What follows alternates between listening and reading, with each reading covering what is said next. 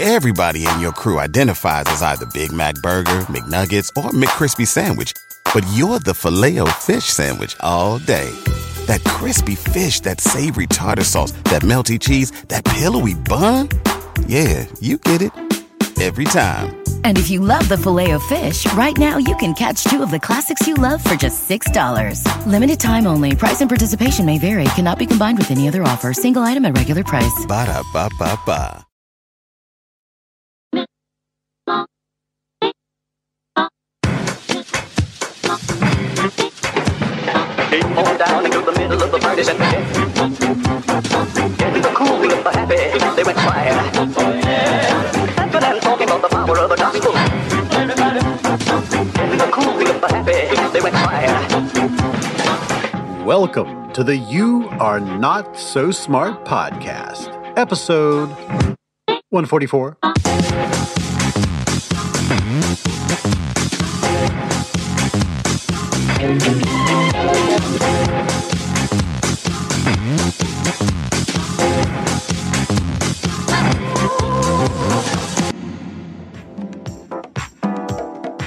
It's the end of the year, and I am out and about doing holiday things, so I thought that for the final show of 2018, I would replay the most popular show of the last 12 months, which was, by far, the fourth installment in the Backfire Effect series. So that will play in just a second, and before it does, I'd like to load you up with some information. Uh, first, I'd like to say thank you to everyone who has emailed and tweeted to me, and everyone who I've met at the lectures that I've done this year, and all the other stuff that's happened over the last few months. And a special thanks to all the people who are helping keep the show going by contributing on Patreon. This is a one person operation, and your patronage is really, really helpful. So if you'd like to pitch in, you can head to patreon.com slash you are not so smart. Pitching in at any level gets you the show ad free, but at the higher amounts, you get posters and t shirts and signed books and all sorts of other cool stuff. And uh, so, yeah, You Are Not So Smart has grown into something all its own, something I could never have foreseen when it started six years ago. Yes, six years. And I'm excited to announce that it's only going to get better. In fact, in 2019, You Are Not So Smart will be going on the road. That's right, live shows on a stage in front of an audience where I can see your eyeballs. The first few will be in New York, and I'll share details about that in the next few episodes. And also coming in 2019, a series about fake news, a series about IQ and genius, shows about everything from the psychology behind how people greet each other, the influence of hormones on reasoning and decision making, the science of cringe habit formation, fandom, and all sorts of other weird stuff. Also, also, also, in 2019, I'll be working on a new podcast that will come out in seasons, which will be a spin off of You Are Not So Smart called Things We Know We Don't, which will be about known unknowns in science.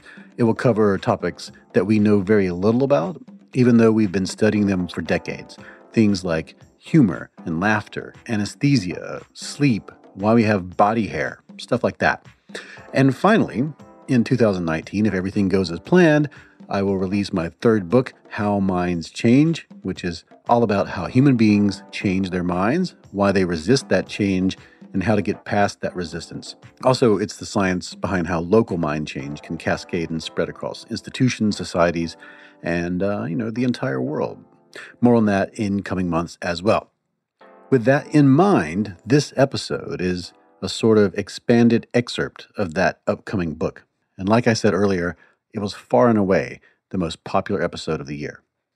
So, yeah, thank you so much for being out there and listening to this. Spread the word, and here it is. Last year on this show, we did three episodes about the backfire effect, and by far, those episodes were the most popular we've ever done.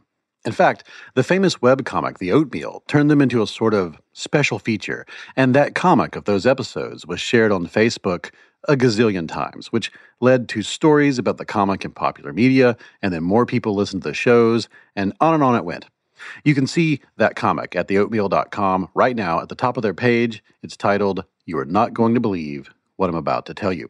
Now, the popularity of the backfire effect extends beyond all of this. It goes right into academia. The original paper has been cited hundreds of times across several disciplines, and there have been more than 300 articles written about it in the mainstream media.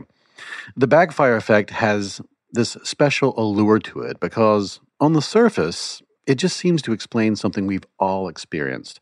When we argue with someone who believes differently than ourselves, who sees the world through a different ideological lens, they often resist our views. They refuse to accept our way of seeing things. And it often seems like we do more harm than good because they walk away more entrenched in their beliefs than before the argument began. But since those shows last year, researchers have produced a series of new studies into the backfire effect, and those studies complicate things. Yes, we are observing something here, and yes, we are calling it the backfire effect, but everything is not exactly as it seems. And so I thought we should invite these new researchers on the show and add a fourth episode to the backfire effect series based on what they found. And this is that episode.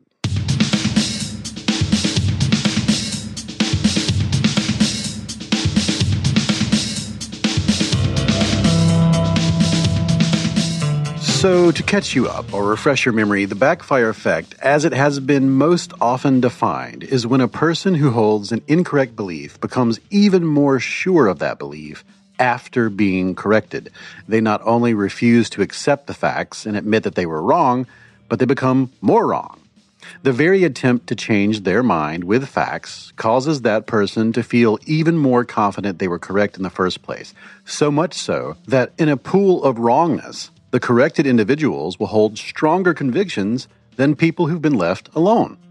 In the first episode of our series, we spoke with some neuroscientists who explained that when you put people into a brain scanner and challenge their beliefs about trivia, things like the Great Wall of China or who invented the light bulb, they tend to update their beliefs no problem once they learn the facts. But if you challenge people about wedge issues like gun control or climate change, they resist, so much so they enter fight or flight mode. The response in the brain that we see is very similar to what would happen if, say, you were walking through the forest and came across a bear. That's neuroscientist Sarah Gimbel. You know, your your brain would have this automatic fight or flight where your adrenaline goes up and, you know, you either run or you fight and your body prepares to protect itself. And in that case, it's in terms of your physical well-being and your physical body. But what we're seeing in the brain is the same kind of response. So, interestingly, the brain is not differentiating between physical harm and needing to have this fight or flight and more quote unquote like emotional or mental harm of you know something that's attacking this other part of yourself that isn't physical but in terms of the brain for us it seems like it's it's looking at it in the same way in the second episode, we spent time with the original Backfire Effect researchers, Brendan Nyhan and Jason Reifler, who took us through what they found both in the original research and in the research since. In particular, we focused on their research into anti vaxxers, people who refuse to vaccinate their children based on a host of misinformation. Nyhan and Reifler studied what happened when those people were shown the truth about vaccines from reputable sources. The good news was that the corrective information actually was successful at reducing belief in the myth that vaccines cause autism. So we found that parents were less likely to say that vaccines cause autism after they got that corrective information. But when we looked at the bottom line from a public health perspective, which is whether parents would vaccinate a future child, the so which we call the intent to vaccinate, we find that uh, none of those messages about the dangers of disease that we described increased parents' intention to vaccinate, and in fact, that corrective information saying that vaccines don't cause autism actually made parents less likely to say they would vaccinate a future child. That effect, moreover, was concentrated among the parents with the least favorable attitudes towards vaccines, which is precisely the group we'd expect to try to resist that information or think of who, who might bring other concerns or questions they have about vaccines to mind in response to it. We also spoke with psychologist Peter Ditto, who took us through both the confirmation and disconfirmation biases. And in the third episode, we discussed how to avoid the backfire effect and how to overcome it by going through the debunking handbook with Stephan Lewandowsky and detailing something called the affective tipping point with David Redlawsk. Now, Everything in those episodes is still true. We are still motivated reasoners who resist information that threatens our personal and group identities, ourselves. But the notion that facts don't change people's minds, well, that's not true. At least, not in the way that we've been framing that phenomenon. The truth is, facts do change people's minds, just not in the way we think they should, not in the way we would like them to change. And to understand what I mean, let me ask you a question. What is it that is changing when we say that someone has changed their mind? Or put another way, if you want to change someone's mind, what is it that you aim to change? Now, if the answer isn't immediately obvious, you're in good company because we have been getting the answer to that question wrong for a very long time. In fact, the people researching, writing about, talking about, and making podcasts and webcomics about the backfire effect have been proceeding from the same incorrect assumption about how minds change. And it's the same incorrect assumption the very first scientists to study persuasion made when they finally broke out their calculators and blackboards to make sense of it. And to understand what I mean, we need to go back to the beginning, to the beginning of that research, back to the United States in the days just after the attack on Pearl Harbor. The story of how science began to study how minds change begins on the 11th of February, 1942.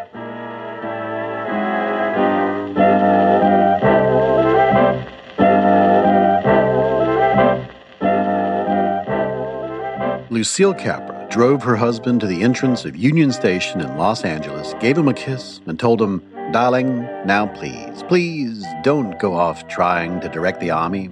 Promise? He promised. Unlike in his films, there was no music, no dialogue, no wistful looks back and forth. After the drama of the kiss, he stood there, still waving goodbye to a car that had disappeared around the corner. Frank Capra had once climbed out of a limousine at that very spot to clasp hands with the station master, but no one was waiting today. Surrounded by strangers, protagonists, and their own dramas, he lifted his bags, boarded a train, and left Hollywood behind for Washington and the war.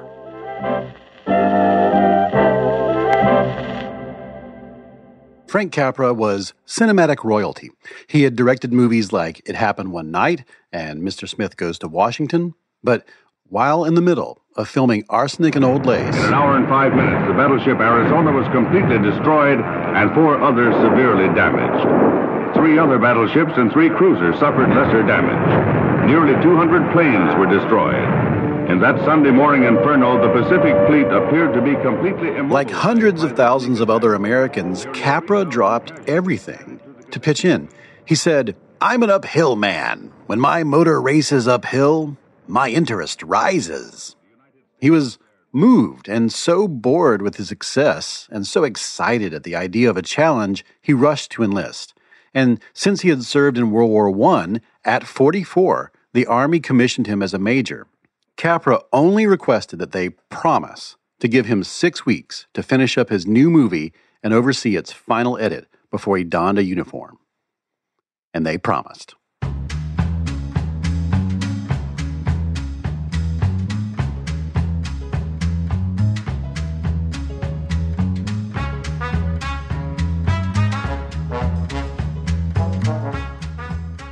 Seven weeks later, he was deep inside the Pentagon meeting with the Army Chief of Staff, General George C. Marshall, who told him that within days of the attack on Pearl Harbor, hundreds of thousands of citizens had enlisted just like Capra.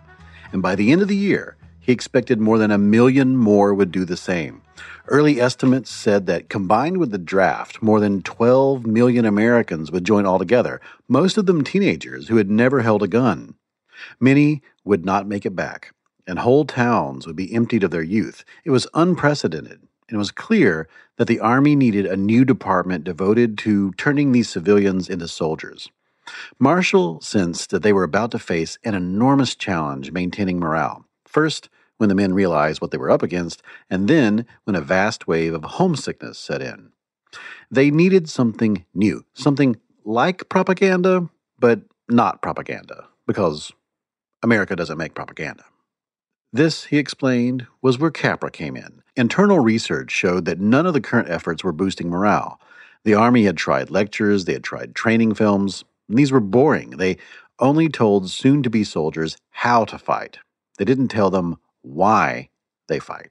You see, there were a number of problems circulating in public opinion at the time, two of which that Marshall wanted Capra to help change was the notion that America was only entering the war to bail out the British, which was not true. And the other was that Germany was just this tiny, inconsequential threat, so the war would be over in less than a year. Also, not true. Marshall wondered if maybe they could come up with a one two punch, something that would change public opinion about the war while at the same time boosting morale among the people about to fight it. And he wondered if those messages could be repackaged into something the kids were more into these days Capra's specialty, the movies. How?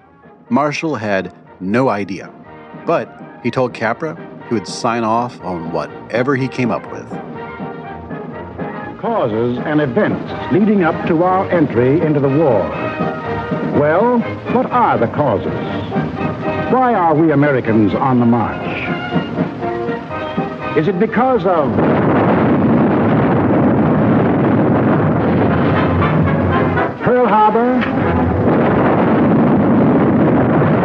Is that why we are fighting? Or is it because of Britain?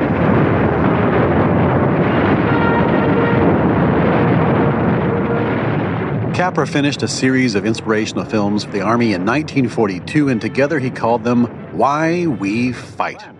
The first film, Prelude to War, it asked, Is it because of Pearl Harbor? Is that why America is fighting? Is it because of a dozen other Axis attacks on other countries? No, the narrator bellowed, that's not why we fight.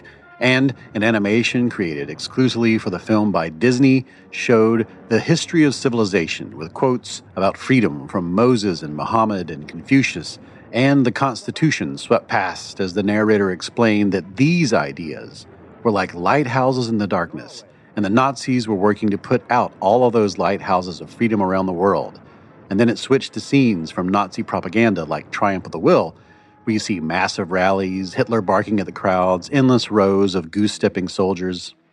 This, the film proclaimed, is why we fight. For freedom, that for which men have fought since time began, to be free.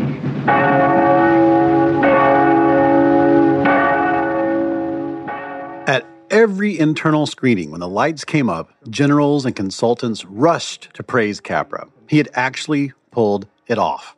And Marshall loved this work so much he showed it to the president at a private screening, and Roosevelt liked it so much that he sent out a memorandum that it would henceforth replace all lectures for newly inducted soldiers. He wanted Why We Fight to be the first thing new recruits experienced after getting fitted for a uniform and sitting down for a new haircut.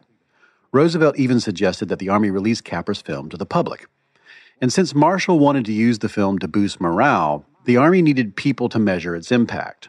So, after hiring Capra, the military filled the rest of the newly created Information Education Division with a gaggle of social scientists from top universities. And they had all seen We Fight, and like everyone else, they too had been moved. But when they heard that the Army might put it in theaters around the country for the public, they lifted a collective finger and asked the sort of thing scientists like to ask when everyone else is vigorously shaking hands and lighting cigars. How do you know this works?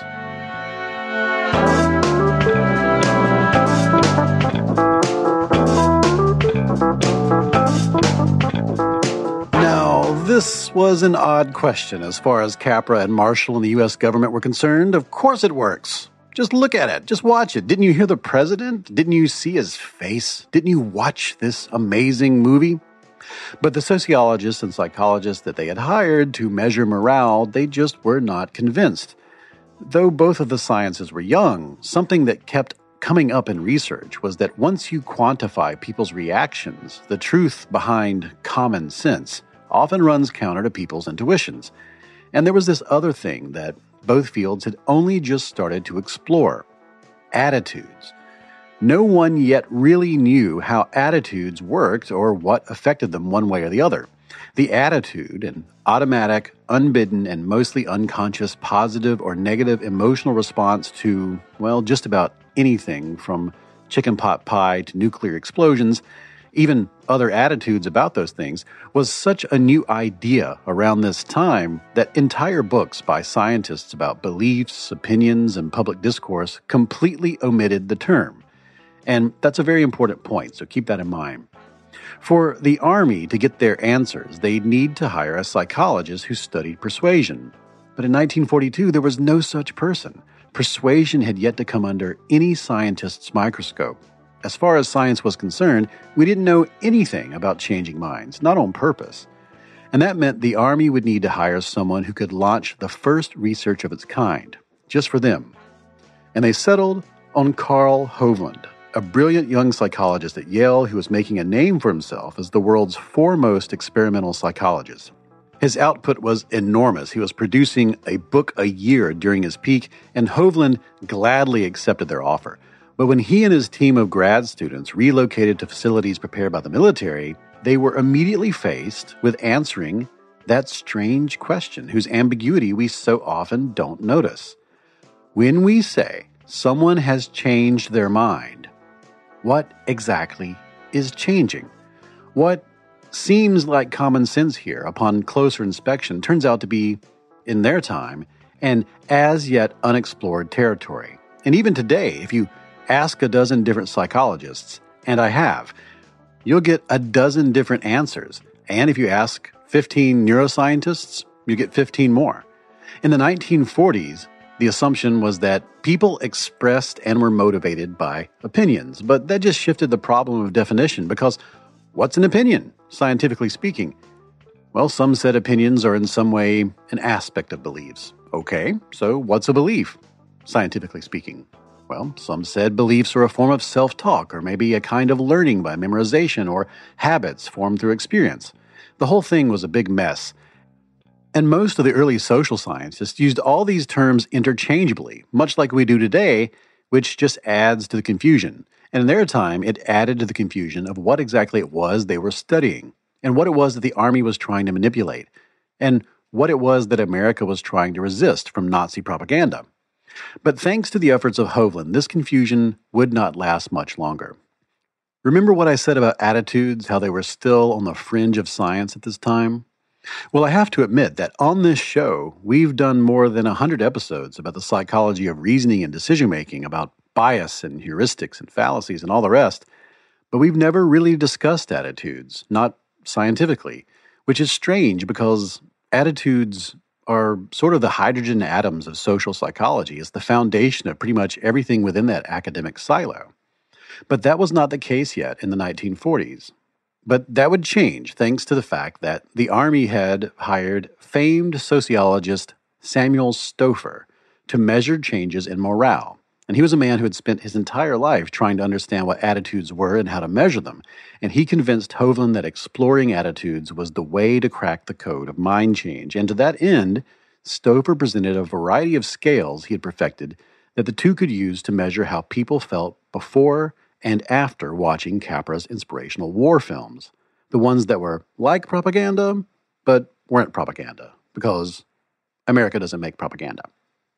Hovland loved this idea, and together they saw this as an opportunity to create the first research of its kind into persuasion. So he and Stouffer designed a series of experiments to learn both what the Army wanted to know if Capra's films boosted morale and what they wanted to know if those films actually change people's minds. And the test changes in knowledge, Hovland measured whether soldiers in training could answer a set of questions both before and after watching the films history, world leaders, that sort of thing.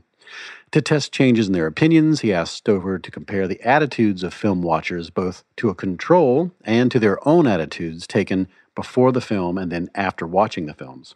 And to test their motivation to fight, which is how they tested morale, Stouffer studied changes in their intended behavior, how likely they were to do certain things, before and after watching the film.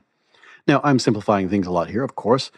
During training each week, when the soldiers were already gathering in a building, tent, or cafeteria to listen to training lectures or watch films, Hovland slipped the seven 50 minute Why We Fight films into the rotation and conducted his experiments that way. And they created dozens of studies and spent hundreds of hours working on all of this. And after a rigorous period of research across many different experimental designs, Stouffer spent weeks crunching numbers before he handed over the results. And after Hovland read them, he and Stouffer prepared to give Marshall and Capra and the Army and the President some bad news.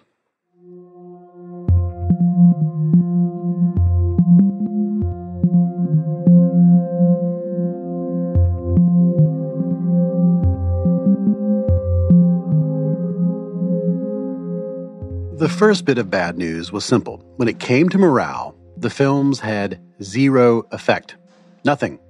They were a colossal waste of time and money. After watching Why We Fight, there was no change in soldiers' desire to be a soldier, to serve overseas, to head into battle instead of waiting for a negotiated peace. Nothing. Sure, if you already wanted these things, as Marshall and Roosevelt and the Army had, then Capra's films made you feel justified and noble. They were like a form of confirmation bias. But for those who felt hesitant, people who had never held a rifle in their lives, the films had no impact on those feelings. The second bit of bad news is the one that we are concerned with here in this episode. This is the finding that changed everything. The results that broke open the mysterious world of persuasion to social science all the way up to today. They found that Capra's films did a fantastic job of teaching soldiers the facts they corrected the recruits' misconceptions and filled in the gaps in their knowledge like a well made documentary. But when it came to their opinions, the expression of their attitudes, the answers they gave before watching the films remained nearly identical to those they gave after. In fact, most changes in opinion barely broke a percentage point of change.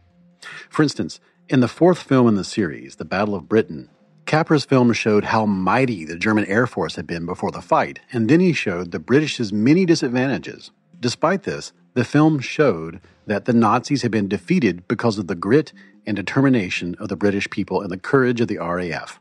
And they did that because the prevailing opinion in the United States at the time was that the British weren't doing their fair share of the fighting, and America was headed across the ocean just to pick up their slack. Hovland's research showed that the soldiers got that message, if they didn't know that before the film, the film did a great job of teaching it. But Hovland also found that though the facts had taken root, Capra's films did nothing to alter people's opinion that America was bailing out the British. In another example, most of the soldiers at the time believed the war would be over within a year, and to correct this, the film showed just how strong the German military had become. And Hovland again found this worked. After watching, soldiers who thought the enemy was weak flipped and reported that they now saw Germany as a mighty and ominous foe. Yet, as before with the Battle of Britain, their opinions about when the war would be over did not change. They updated their beliefs based on the facts, but they still thought the war would be easily won. And you might have noticed here that this is very similar to what Brendan Nyhan and Jason Reifler found with anti vaxxers. They updated their beliefs just fine based on the facts, but they did not change their intention to vaccinate. Capra in the United States Army thought what everyone thinks at first give people the facts and they will change their minds. It's called the information deficit model, and it just doesn't work because if your goal is to change people's minds about what is and is not true, facts are great. But what Hovland realized is that if you wanted to change someone's mind, there were at least two exclusive alternatives. If you want to change people's beliefs, use facts. They work just fine. If you want to change their feelings about the world, their interpretation of it, their opinions about it, well, you need to change their attitudes. And as his work suggested, the facts might not have much impact in that regard. They were clearly separate psychological constructs, and changing one didn't necessarily change the other. And this is the lesson that we out here in the non academic world have yet to understand. Thanks to Hovland's work, which he continued at Yale after the war all the way to his dying day, science stopped using beliefs, opinions, feelings, values, and attitudes interchangeably. But we out here, as journalists and lay people, we still do that. And there's a term for this in science communication I just mentioned called the information deficit model. And simply put, it's the idea that people who see the world differently, who hold different opinions, just don't have all the facts yet.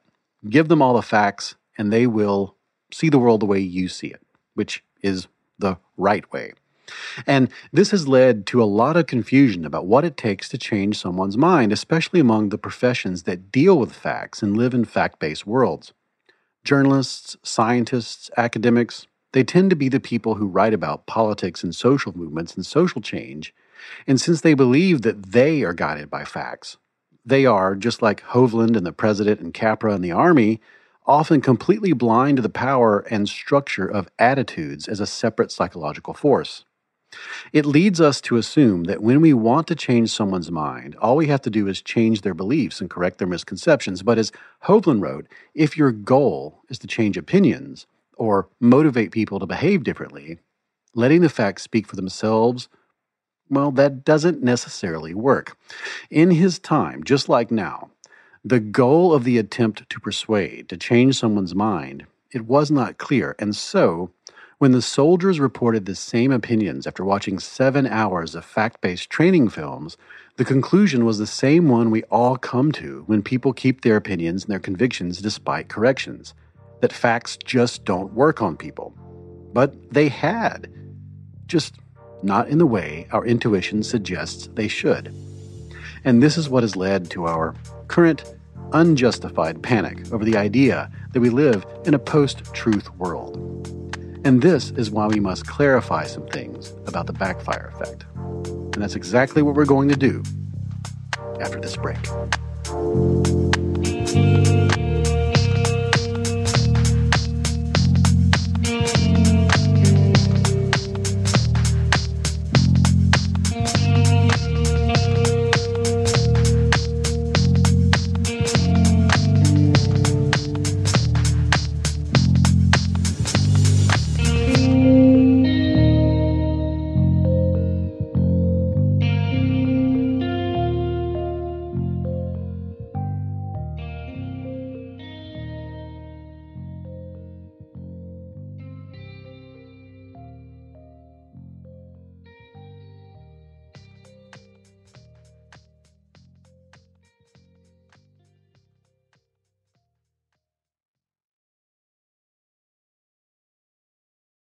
This show is sponsored by BetterHelp, and I'm very proud to have BetterHelp as a sponsor. I was using BetterHelp before they became a sponsor, and I was very excited to learn that they wanted to sponsor this program.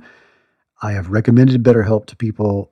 I know people right now who I've recently onboarded. I had a friend who had a really difficult medical event and was experiencing a completely new range of anxieties and feelings and concerns. And I recommended therapy. I'd never gone to therapy before. And this helped. Now, a lot of us spend our lives wishing we had more time. And the question is time for what? If our time was unlimited, how would you use it? And the best way to squeeze that special thing into your schedule is to know what is that special thing? What is important to you? What is that thing that deserves to take that slot, that precious time?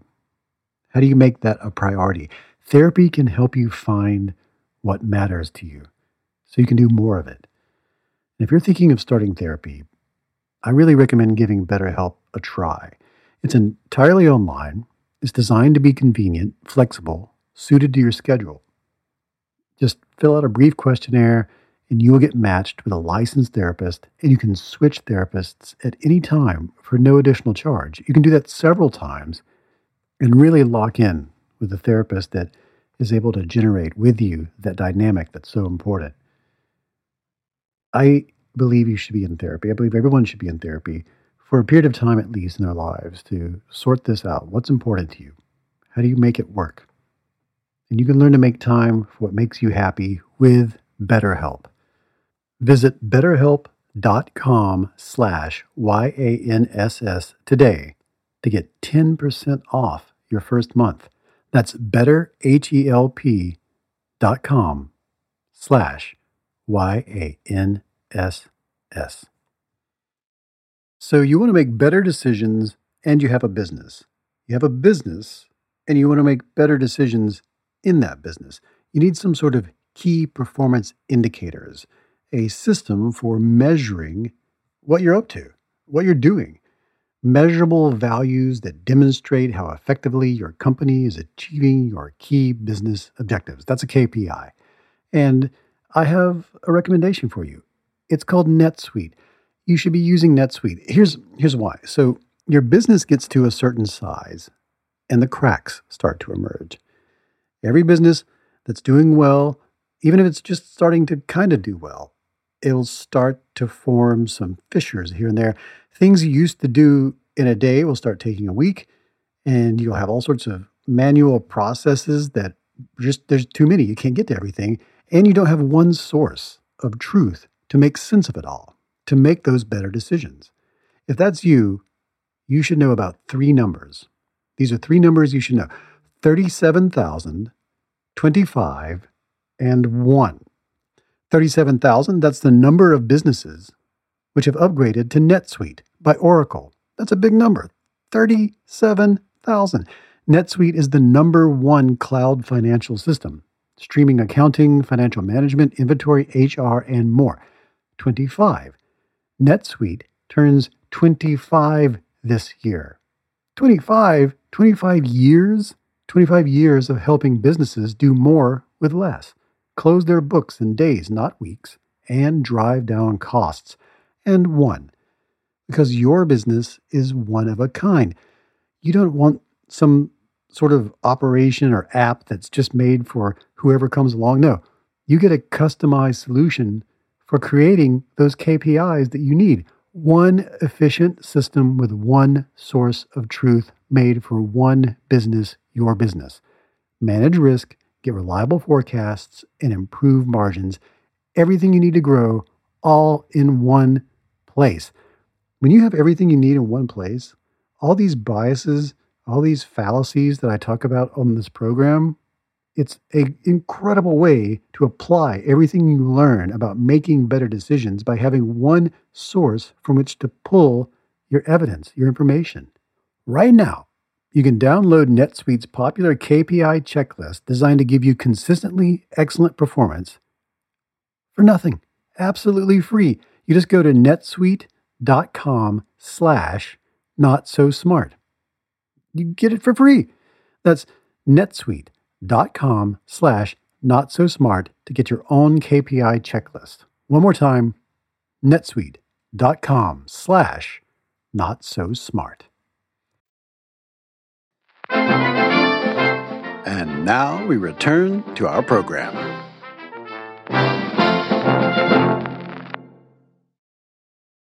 I'm David McRaney, and this is the You're Not So Smart podcast. In late 2016, political scientists Ethan Porter and Tom Wood set out to expand the backfire effect literature because, in political science, the backfire effect had become gospel. Well, I mean, like, I mean, the, the, the funniest thing about this is that, I mean, I started as an acolyte for backfire. I was one of the most exciting papers I ever read. I can still exactly remember where I was at the Chicago Library when I read this paper. You know, this first year of grad school. It was amazing. That's Tom Wood, my name is Tom Wood. I'm a political science assistant professor at The Ohio State University. Tom and I had heard about the backfire effect in graduate school, right? And that is Ethan Porter. Uh, Ethan Porter. I'm an assistant professor at the School of Media and Public Affairs at George Washington University. Everyone in political science had heard of the backfire effect. It was, as Porter and Wood put it, a citations monster. And so they thought that the buildup to the U.S. presidential election of 2016 was a perfect opportunity to extend the research into this phenomenon out into new territory. right? So, you know, we thought it was a really neat idea, and uh, it sort of we wanted to sort of explore it further. Their straightforward plan was to gather a large body of misstatements by politicians and present people with corrections to those misstatements. Then they would get a measure of which issues provoked which ideological groups to backfire, thus expanding the scope of the original research. You know, we were going to find we were going to have a story about you know liberals backfire on these issues, conservatives backfire on these issues, right?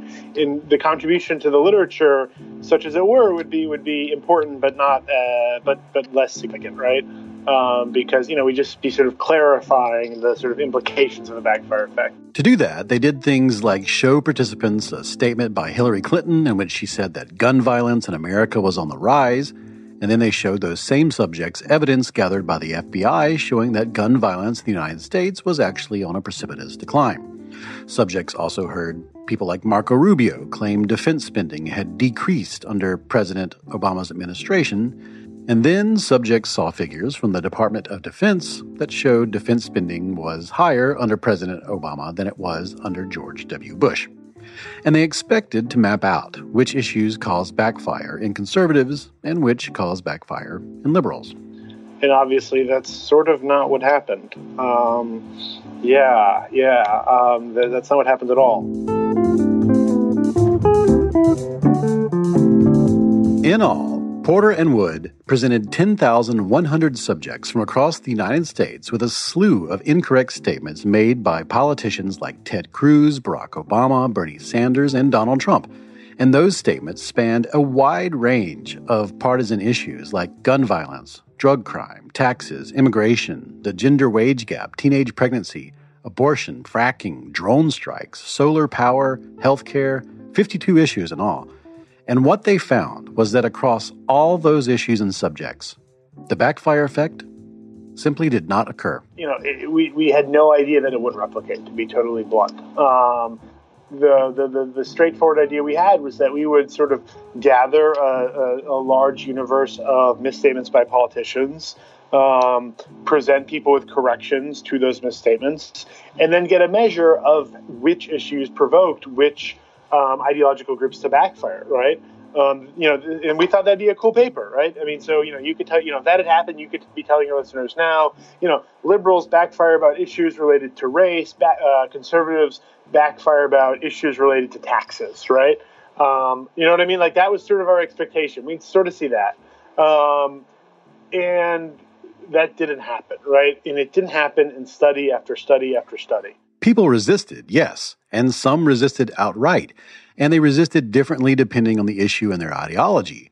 But no one went in the other direction. No one updated to become more wrong. No one doubled down on their incorrect assumptions. Um, we saw no backfire here, right? So this was interesting, right? So this is the, the, the, the craziest thing about this first study was that we looked at the results. We thought we'd done something wrong right? We were like, wait a second, there's no backfire here, right? I, I mean, I still remember it, like getting, you know, looking at the results and just being like, gosh, we must have screwed something up, you know, like where where's the backfire, right? And then it's sort of, I, I have this vague recollection of sort of going to sleep and waking up the next morning and talking to Tom and being like, wait a second, like, you know, you know, we sort of realized that like, no, no, that's the story, right? Like, we're not finding backfire. So then it sort of became a quest to find backfire. So we mapped exactly the the stimulus, uh, like uh, a three to four hundred word newspaper article with a, a factual correction inserted to appear as if you know they follow the same very sort of boilerplate AP style, so that you actually made the survey respondent think they were reading real pieces of uh, newspaper stimulus. Um, we, we, we, estimated the same statistical model, or the linear model with a categorical interaction for the, the, the treatment indicator. Um, and we tried to pick the most divisive hot button issues, mirroring um, the Nyhan Reifler approach about you know WMD in the 2004 election or the Bush tax cuts. That's the sort of things where people should have entrenched, readily, easily rehearsed arguments to say, well, of course, a liberal would say the tax cuts don't pay for themselves, but they don't understand how supply side economics works, and et cetera, et cetera. So we, we, we went all out looking for the kinds of issues that would induce backfire. And as we went through study after study, not being able to induce backfire at all, we went increasingly aggressively. So we went to we went to prime things like uh, Trump talking about race or Obama talking about race, thinking that um, uh, we're going to we're going to directly assail the respondents like white racial identity or, or non-white racial identity to, to, to like like doing whatever it took really to, to, to induce backfire. But we're just presenting these people with factual misstatement by a politician, correction based on neutral government data, right? So, you know, so it's there are all kinds of examples, but the basic idea is that, you know, a politician is going to say something. Um, for instance, uh, we have an example from Hillary Clinton, right? Seemingly exaggerating the uh, the uh, the the problem of gun violence, right? And then we point to FBI data, right, which actually shows that you know the number of gun homicides um, has declined precipitously over time, right? We take out a, um, a quote by uh, President, then Senator Barack Obama saying, well, let me tell you what President Bush has done. He's taken out a credit card from the Bank of China in your kid's name and run up this huge debt. And I got to say, that's unpatriotic and it doesn't show sufficient like respect for America. They show them the correction that actually, you know, like there's this impression that China holds all this U.S. federal debt, but it holds like like like three quarters is held in the United States, and even there, China only holds about half of U.S. debt. So far from what President then Senator Obama said, China holds a tiny fraction, about 10 to 12 percent of all outstanding U.S. debt. Uh, and then you ask people, does China hold the majority of U.S. debt? And people across the political spectrum happy to accept that uh, that that, that uh, correction. Um, we have, and we have, of course, Republicans, you know, saying misstatements too. We have um, you know, Marco Rubio talking about defense spending. You know, defense spending has fallen on President Obama's watch. And we tell people, you know, actually, according to DOD, um, defense spending under President Obama is higher than it was under George W. Bush, right? So, you know, sort of, you know, again, misstatement. And then if you're, you know, randomly assigned, you see the correction. Then we ask you, basically, do you agree or disagree um, with the uh, misstatement? So at this point, we've shown that backfire doesn't exist when we show people across an enormous array of issues. It doesn't exist when we, you know, control for the issue. It doesn't exist when we put the, uh, you know, the misstatement and or the correction in a newspaper article. And at that point, we were pretty confident that you know we couldn't really replicate backfire. It was at this point that Wood and Porter decided it was time to contact the original backfire effect researchers Brendan Nyhan and Jason Reifler and see what they had to say. The funny thing about this is that I, you know, I known Brendan uh, for totally different reasons, just in the small political science world, and you know, just thought he was, you know, I think he's a great guy. I still do, obviously, right? I think Brendan's been super nice to me. He was super nice to me when I was a young graduate student, right? Um, so I'm just a huge fan of him personally. So I think rather sheepishly we emailed this uh, this paper to Brendan and Jason, being like, "Okay, guys, hope you're well um, here's our paper. And, you know, Tom was an assistant prof at the time. I was, I think, finishing the PhD. Um, and, um, you know, Brendan and Jason were then, you know, total mentors, right? I mean, you know, they were willing to think through and sort of rethink this finding um, and work with us on designing a new experiment to test out the backfire effect once more. I think that they might have sent it to me by email, or um, I was on a panel with them at a conference. I, I, I honestly can't uh, recall which, but I became aware of it. That is Brendan Nyhan. I'm Brendan Nyhan. I'm a professor of government at Dartmouth College. Nyhan and Reifler were exhilarated by the fact that the backfire effect failed to replicate, and they were eager to return to the topic with Porter and Wood's investigative tools and go deeper. Um, I, you know, I think this is a great example of how science works. Um, a study comes out, people do more research, and we start to build a, a body of knowledge that we can draw more firm conclusions from. Um, but I, I, love to think of our studies offering sort of a, a model for people who have had replication troubles. Like, go back like you know if, if a researcher has trouble replicating another researcher's work those researchers should work together right? They should say okay let's do this right? Like let's work together and try and replicate the original finding together right? And this of course assumes good faith on everybody's part right? But assuming good faith on everybody's part like this is how science progresses right? This is how people actually can learn more um, which is precisely what we did, right? We, we worked with Brendan and Jason to devise an experiment. We tested backfire, and we didn't find any, right? And then we, you know, the paper is now public, and we put it out together. Um, it would be um, a, a, terrible irony if I dug in my heels in, uh, in, in response to unwelcome evidence about my study of people digging in their heels in uh, in response to unwelcome evidence. Uh, yeah, yeah. I, I, I, hope to I hope to be more self aware than that.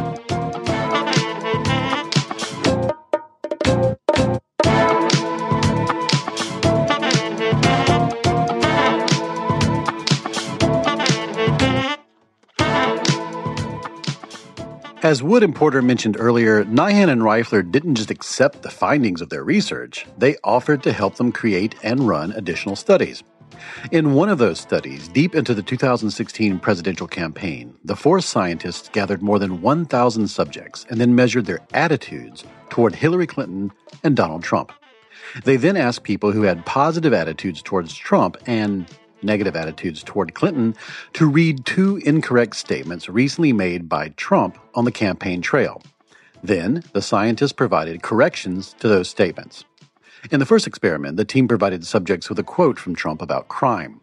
At the Republican convention, then candidate Trump claimed that there was a crime epidemic in America and, quote, decades of progress made in bringing down crime are now being reversed by this administration's rollback of criminal enforcement followed by a few cherry picked statistics that made it seem as though the country was descending into anarchy. Nyhan, Porter, Reifler, and Wood then showed subjects that the FBI's Bureau of Justice Statistics showed that violent crime in the United States had actually fallen dramatically and consistently over time, and according to their estimates, quote, the homicide rate in the United States in 2015 was half that recorded in 1991. Another group of subjects read a statement by Trump in which he claimed that job losses in Michigan and Ohio were staggering and out of control. They then provided those subjects with information from the Bureau of Labor Statistics that showed employment was on the rise in both Michigan and Ohio, and in fact, quote, both states each saw 70,000 new jobs over the last year. They found in both experiments that Trump supporters were initially more likely to believe Trump's statements than were Clinton supporters, but after reading the corrections, most of them changed their beliefs. Mm, sure, they resisted, but no one backfired. They did not become more wrong about the facts. But that wasn't the whole story. The subject's attitudes had also been recorded before and after the corrections, and the results showed that although people had quickly and without hesitation updated their beliefs when exposed to evidence that they might be wrong, they did not update their attitudes. Not at all. And this is just like the soldiers in Hovland's and Stouffer's research into the war films made by Frank Capra for the U.S. Army. If they supported Trump before the corrections, they supported him just as much after learning he had lied the facts had almost no impact on their opinions, on their support. These new findings were similar to something that Nyhan and Reifler had seen when they tested the effectiveness of pro vaccination messages.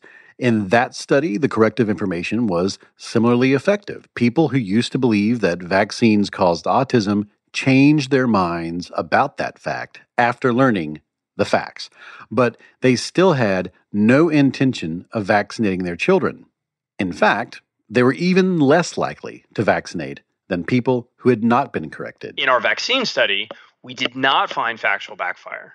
The original study shows that, in fact, people were less likely to believe the misperception that the MMR vaccine causes autism. What we did observe, however, was a um, a kind of backfire effect, if you want to think about it that way, uh, where people were less likely to say they would vaccinate a future child rather than more. So it's a it's a report of an intended behavior, uh, a behavioral intention, not a factual belief. The percentage of parents who said they planned to vaccinate dropped from 70% to around 45, even though the corrections worked on them and they reported that they no longer believed that vaccines caused autism. In other words, the facts did induce a sort of backfire effect, but just not in the way that we've been defining the term. It wasn't a belief based backfire. They didn't reject the facts and keep their beliefs concerning those facts. It was an attitude based backfire.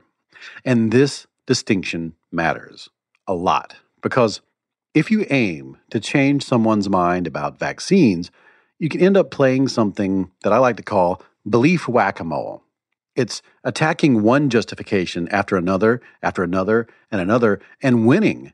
But as you do so, the person on the other side easily produces another justification, and another, and another, never allowing you to get close to the core belief that those supportive beliefs protect.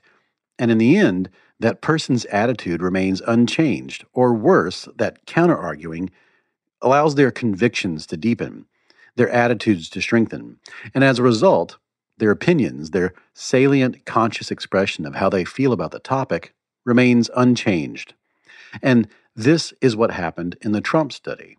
They didn't factually backfire, they accepted that they were wrong about the facts, but that did not affect their opinions. His supporters are willing to sort of accept the facts at his expense, but they don't change their minds, right? And then the reaction is, oh, wow, that proves that Trump supporters don't care about the facts.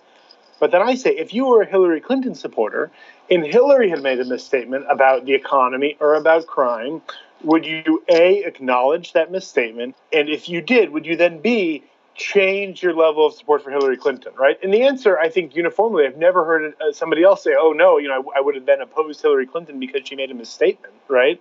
I mean, that seems that seems really unlikely. And so the facts suggest that the facts do work. And you absolutely should keep correcting people's misinformation because people do update their beliefs, and that's important. But when we try to change people's minds by only changing their beliefs, you can expect to end up in engaging in belief whack a mole, correcting bad beliefs left and right as the person on the other side generates new ones to support, justify, and protect the deeper psychological foundations of the self. Belief whack a mole is good uh, my analogy for this is that when the British Navy would send like a cruiser or a battleship, some very serious piece of uh, warfighting equipment to sea, it would be screened by destroyers, right? So if some German submarines that managed to happen to pass it, we're, we're much more willing to allow destroyers to be sunk rather than like you know a battleship or a cruiser. And I think there's something similar going, and, and something weakly analogous going on, but attitudinal research. And and, and in this way, facts are the absolute lowest part of this hierarchy. Like, I like like like, like the, the, the facts aren't really important to me at all. Like, I literally came up with them when I know that I have to speak to a journalist or a pollster or an academic. I mean, of course, I, I reason entirely backwards. Of course, I prefer Trump. He's my guy. And then I construed a couple of consistent facts to be to be made consistent with this. But I think people, I don't know if they don't do this process like intentionally, but I think they're savvy enough to realize that the facts came way after the preference. And so you can discard the fact. It's not that threatening to me to be told that there weren't WMD in Iraq or actually, you know, uh, undocumented immigrants commit crime at a way lower rate than the general population or the crime rate, far from it being like the highest ever been, is actually way lower mean, that's not going to make me change my preference for more obdurate punishment of criminals. That's not going to make me change my preference for um, uh, Donald Trump over his opponents. So I can discard that fact because I knew I came past it cheaply. I'll come to a new fact if, if the circumstances require it. People often um, focus on changing factual beliefs with the assumption that it will have um, consequences for the opinions people hold uh, or the policy preferences that they have. Um, but we know from lots of social science research, including uh, my collaboration with with Wood and Porter, along with my co-author Jason Reifler, that um, people can change their factual beliefs, and it, it, may not have no effect on their opinions at all. Um, we've seen that in previous studies, for instance, that provided people with lots of information about controversial issues like welfare and um, and healthcare. Uh, just giving people factual information um, even if they do become more informed, it may not have um, an effect on their opinion. So the, I think the, the, fundamental misconception here is that people use facts to form opinions, and in practice, that's not how uh, we tend to do it as human beings. Um, you, you know, and often we're marshaling facts to defend a particular opinion that we hold, and we may be uh, willing to discard a particular factual belief um, without actually revising the opinion that we're uh, uh, that we're using it to justify. So it's um, it's very easy, I think, to get um, to, to assume a sequence of, of, of reasoning from facts to opinions that really just isn't how people tend to think about politics. There's a ton of conceptual slippage going on. And so I, I, I don't want to name like any names, but some of these papers, for instance, you could see were written in a way to like label just about anything backfire. And so all of a sudden, failure to change attitudes consistent with the fact was, was labeled backfire. So I think it's really important to distinguish between two types of backfire, right? Or two types of backfire we can imagine, right? So one is the this sort of question of factual backfire, right? This is what Brendan and Jason's original paper is about. This is what Tom and I's paper, the paper I've got with Tom is about, and the paper we've got with Tom and, and, and Brendan and Jason is mostly about, um, which is about are people willing to accept or reject facts as facts, right? Um, and this is to say, right, so according to, you know, the, the backfire effect in the original paper, it said that people, when confronted with the facts, will actually say, no, that is not a fact, right? In fact, I will, I will believe the opposite of that factual information that you have just given me, right? And that's only, you know, sort of related to facts as facts, right? Then there's this other question of sort of what we might call attitudinal backfire, right? Where I give you a fact, right? And that, you know, in order to persuade you to say believe in climate change, but in fact, uh, it, it prompts you to believe less in climate change, right? Even though you're willing to accept that as a fact. And that's sort of, a, those are sort of different, sort of different processes, right? What you deem important is not going to persuade somebody else. It doesn't mean though that that person, you know, thinks that you're lying or stating a mistruth, right? Um, it may just be the case that they're like, okay, well, I still don't believe in climate change, right? There's a very recent example of this kind of thinking, and it comes from American conservative political pundit Sean Hannity. In this clip, he says he does not believe a New York Times story that says that President Trump wanted to fire Robert Mueller. Now, tonight, for example, they're trying to change the story. At this hour, the New York Times is trying to distract you. They have a story that Trump wanted Mueller fired sometime last June, and our sources, and I've checked in with many of them, they're not confirming that tonight. And the president's attorney dismissed the story and says, no, no comment, we're not going there. And how many times has the New York Times and others gotten it wrong? Right after this segment, he learned the truth, and so he updated his beliefs. And then he said this. All right, so we have sources tonight just confirming to Ed Henry that, yeah, maybe Donald Trump wanted to fire the special counsel for conflict. Does he not have the right to raise those questions? You know, we'll deal with this tomorrow night. We have a shocking video of the day to bring you, by the way. This footage comes to us from Arizona. We would all like to think that we are purely logical actors and that our opinions are the result of looking at the facts dispassionately, thinking deeply, and that our attitudes are the result of all that rational contemplation. We would like to think that such attitudes inform our values. But that's not how our brains operate. The digestive system of opinion runs in the opposite direction. It doesn't go from facts to beliefs to attitudes to values to shared values that create regional cultural norms that then exert normative influence on what we should or should not be doing. It's exactly the other way around. It goes from regional cultural norms, whose normative influence tell us what we should and should not be doing, and that informs our values, which we then protect and justify with beliefs by cherry picking the facts. So it's not the facts don't work on people, it's that we keep trying to feed facts to people up the wrong end of their psychological digestive systems.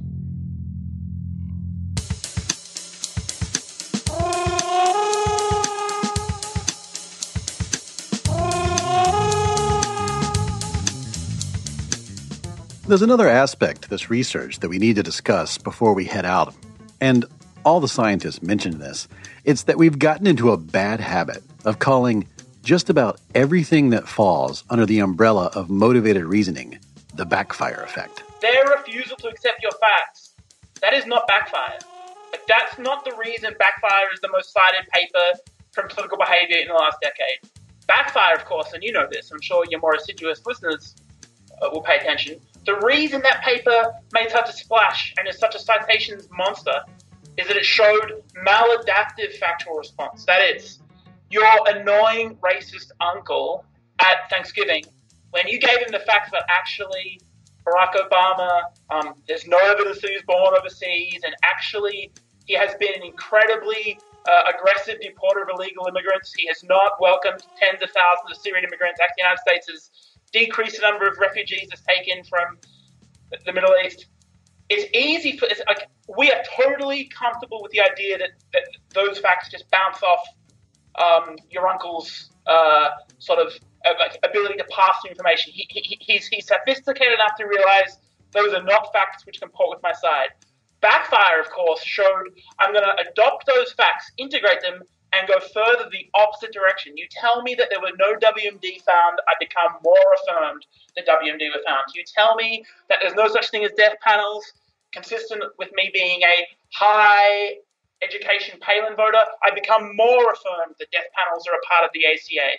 And so, like, we, we need to have that sort of that, the, the precision of language. When, when a political scientist talks about a backfire effect, the Nyhan Reifler type, they're talking about people making the wrong inference from factual interventions. Um, you know what you can think of the backfire effect as is, is the potential in extreme cases for people to actually um, resist that information so strongly that they come to move in the opposite direction. We never suggested in the original article that this happened all the time and under all circumstances. Right? So that is something that came out of secondary discussions of the paper. In fact, if you look at the paper, there are, I believe, five studies, and there were two where we observed a backfire effect. Uh, so it was even within the original study itself, we were suggesting that the disconfirmation bias in response to unwelcome factual information was often present and in some cases could lead to a backfire. Um, what uh, the Wood and Porter study adds is uh, a broader set of cases and larger samples. Uh, so they they consider a lot of different factual misperceptions and they have more statistical power, so they have more precise estimate. They actually observe differences in acceptance of the information they provide to people um, in most of their studies. So there is evidence of people differentially accepting information um, based on whether it's congenial or not. But in general, they're finding some movement towards the information. The, the best way to think about it is that um, true backfire effects, where people are moving overwhelmingly in the opposite direction, um, are probably very rare. Um, they're probably on um, issues where people have very strong fixed beliefs. And for lots of issues, we might observe differential acceptance, um, but it's unlikely to go all the way to backfire. Uh, you know, factual backfire, if it, if it exists, would be especially worrisome, right?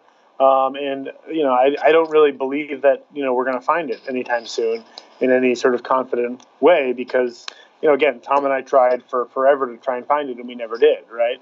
Um, and you know, it would be a be really interesting to see. You know, if we had, it would have been interesting, but we never did. Um, I think attitudinal backfire is less worrisome, right? Because in some ways, like attitudinal backfire is just another description for failed persuasion attempts, right? So it's like I try to persuade you to change your attitude, you don't change your attitude. That doesn't mean that you, it's impossible to change your attitude. That may very well just mean that what I've done to change your attitude has been a failure, right? Uh, you know, it's, it's not as if everyone is immune to persuasion. It's just that persuasion is really, really hard. I, I think thinking about the backfire effect as real or not real is probably the wrong way to think about it. Um, what I would encourage people to do instead is to think about resistance to unwelcome information, um, sometimes called disconfirmation bias. It's a form of what we call directionally motivated reasoning. Right? People tend to resist information they don't want to accept that's true, and what that mean what that means is they tend to be more skeptical of it than they would if it seemed to confirm some existing belief or attitude or identity um, that they already have. In a lot of cases, uh, directionally motivated reasoning can just mean you accept new information less than people for whom it is congenial right? So um, you don't update your your beliefs uh, or your opinions as much as other people for whom that information is uh, more welcome.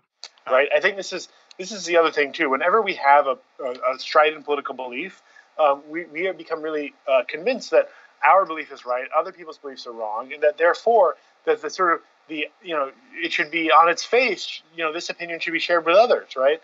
Um, but of course, other people too have um, intensely committed, you know, uh, beliefs that they really care about, right? That they're really committed to. Um, and I, you know, I think that's part of what's going on is that we, you know, are narcissistic enough to think that only only we have really, you know, actually, this is what I talk to my students about all the time. We talk about the difficulties of persuasion, right? It's it's so tend. Oh, oh, oh, only we have these really, you know, these really well thought out beliefs, and we're just going to go and sort of persuade others, and they're going to because you know they've never thought about these issues, right? And of course, as soon as they encounter the wise, you know, the wise people telling them what to think, they're going to change their minds. But that's not the case because other people have you know reasons for their beliefs too, right?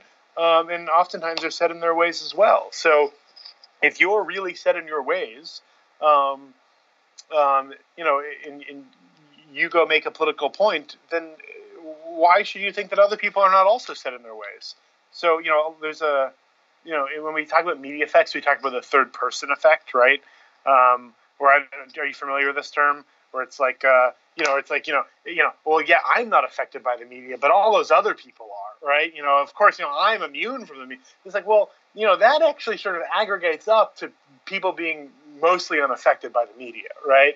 Um, right. I, I, think sort of a similar, uh, you know, phenomenon is, is is observed when it comes to you know facts and their role in persuasion, where we all think of ourselves as having you know, being, you know, endlessly, you know, deeply contemplative people who have very rich beliefs.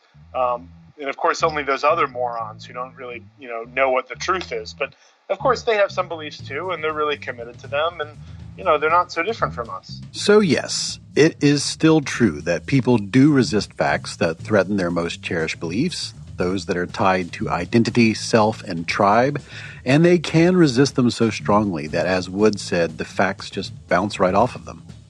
And if you've experienced this, as I'm sure you have, there's good evidence for why this occurs, and we've covered a lot of that in the first three episodes of this series. But the most recent research suggests that people don't double down and become even more convinced in incorrect information after learning they are wrong. So, if that's our definition of the backfire effect, the research suggests that although this can occur, it's very rare, and it requires a specific kind of person in a specific, possibly laboratory setting. In the original backfire finding that popularized the idea, it was all about weapons of mass destruction in Iraq.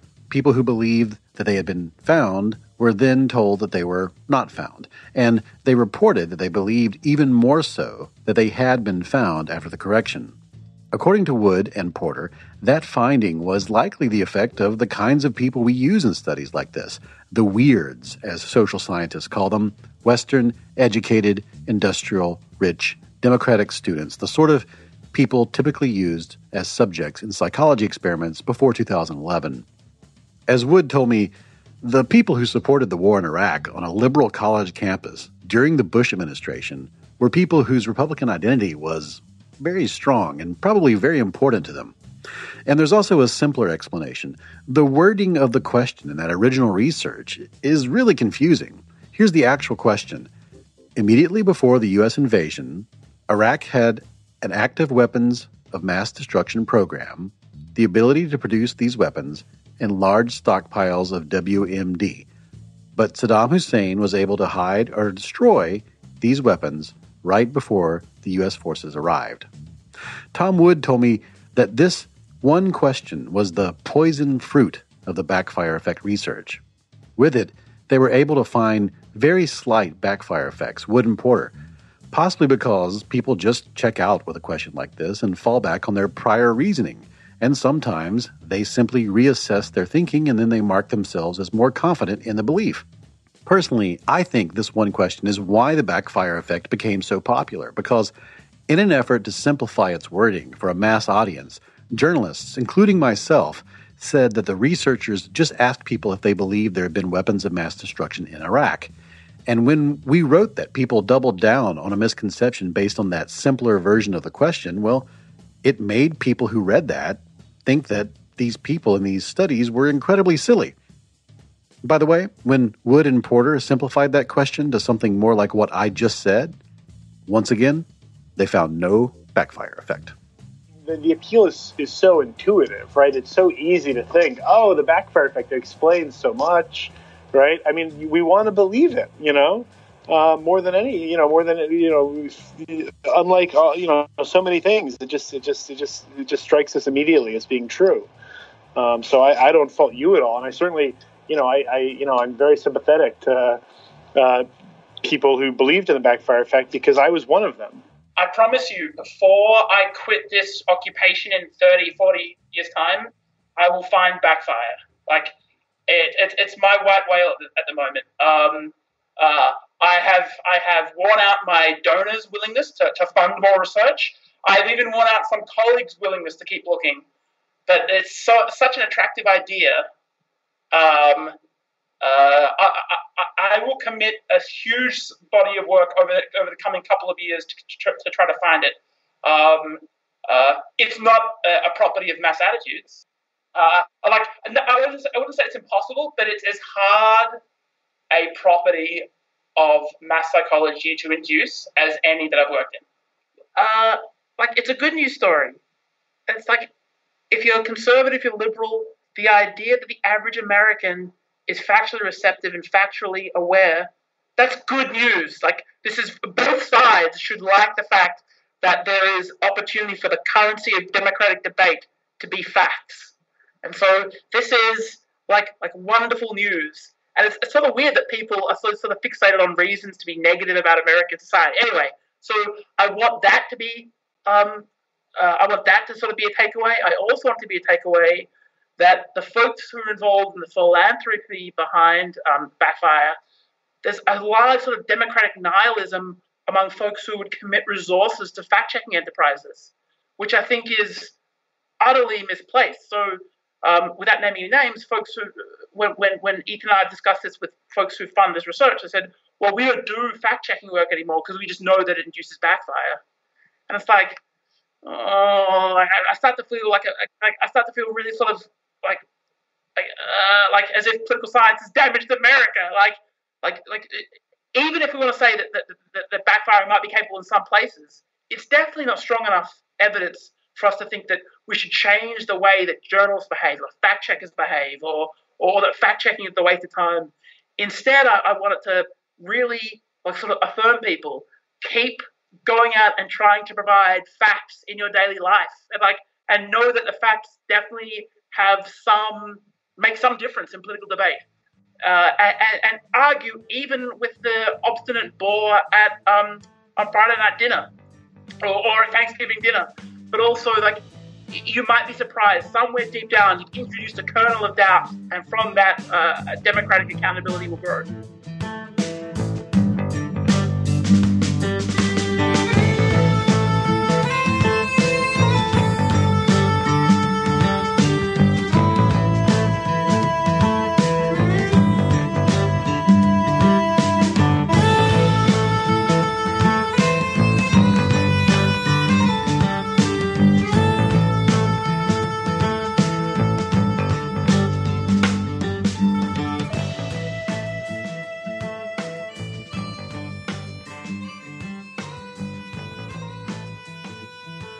Much of this episode came from material in my new book, which should come out sometime in April, and I'll tell you more and more about that as we get closer to that date. Tom Wood is a political scientist at Ohio State University. He tweets at Thomas J. Wood. Ethan Porter is a political scientist at George Washington University, and he tweets at Ethan V. Porter, and you can also find him at ethanporter.com. Brendan Nyhan is a political scientist at Dartmouth College. He tweets at Brendan Nyhan, that's N Y H A N, and you can find him at brendan nyhan.com. I'll have links to their research and everything else we talked about in this episode in the show notes for this show at youarenotsosmart.com. If you'd like to support what I'm doing here, please head to patreon.com slash you are not so smart. Any level of support will get you the show ad free but the higher levels get you signed books, t shirts, and other cool stuff. For more great podcasts like this one, head to boingboingpodcast.com. The opening music is Clash by Caravan Palace. The other music in this episode mainly came from Kevin MacLeod at Incompetech.com and Drew Garraway. You can follow the podcast on Twitter at NotSmartBlog. You can follow me at David McRaney, and you can follow the show on Facebook at slash You Are Not So Smart. All the previous episodes are on SoundCloud, Stitcher, and iTunes, and at youarenotsosmart.com. So please tell everyone you know to listen to the show so we can continue to grow.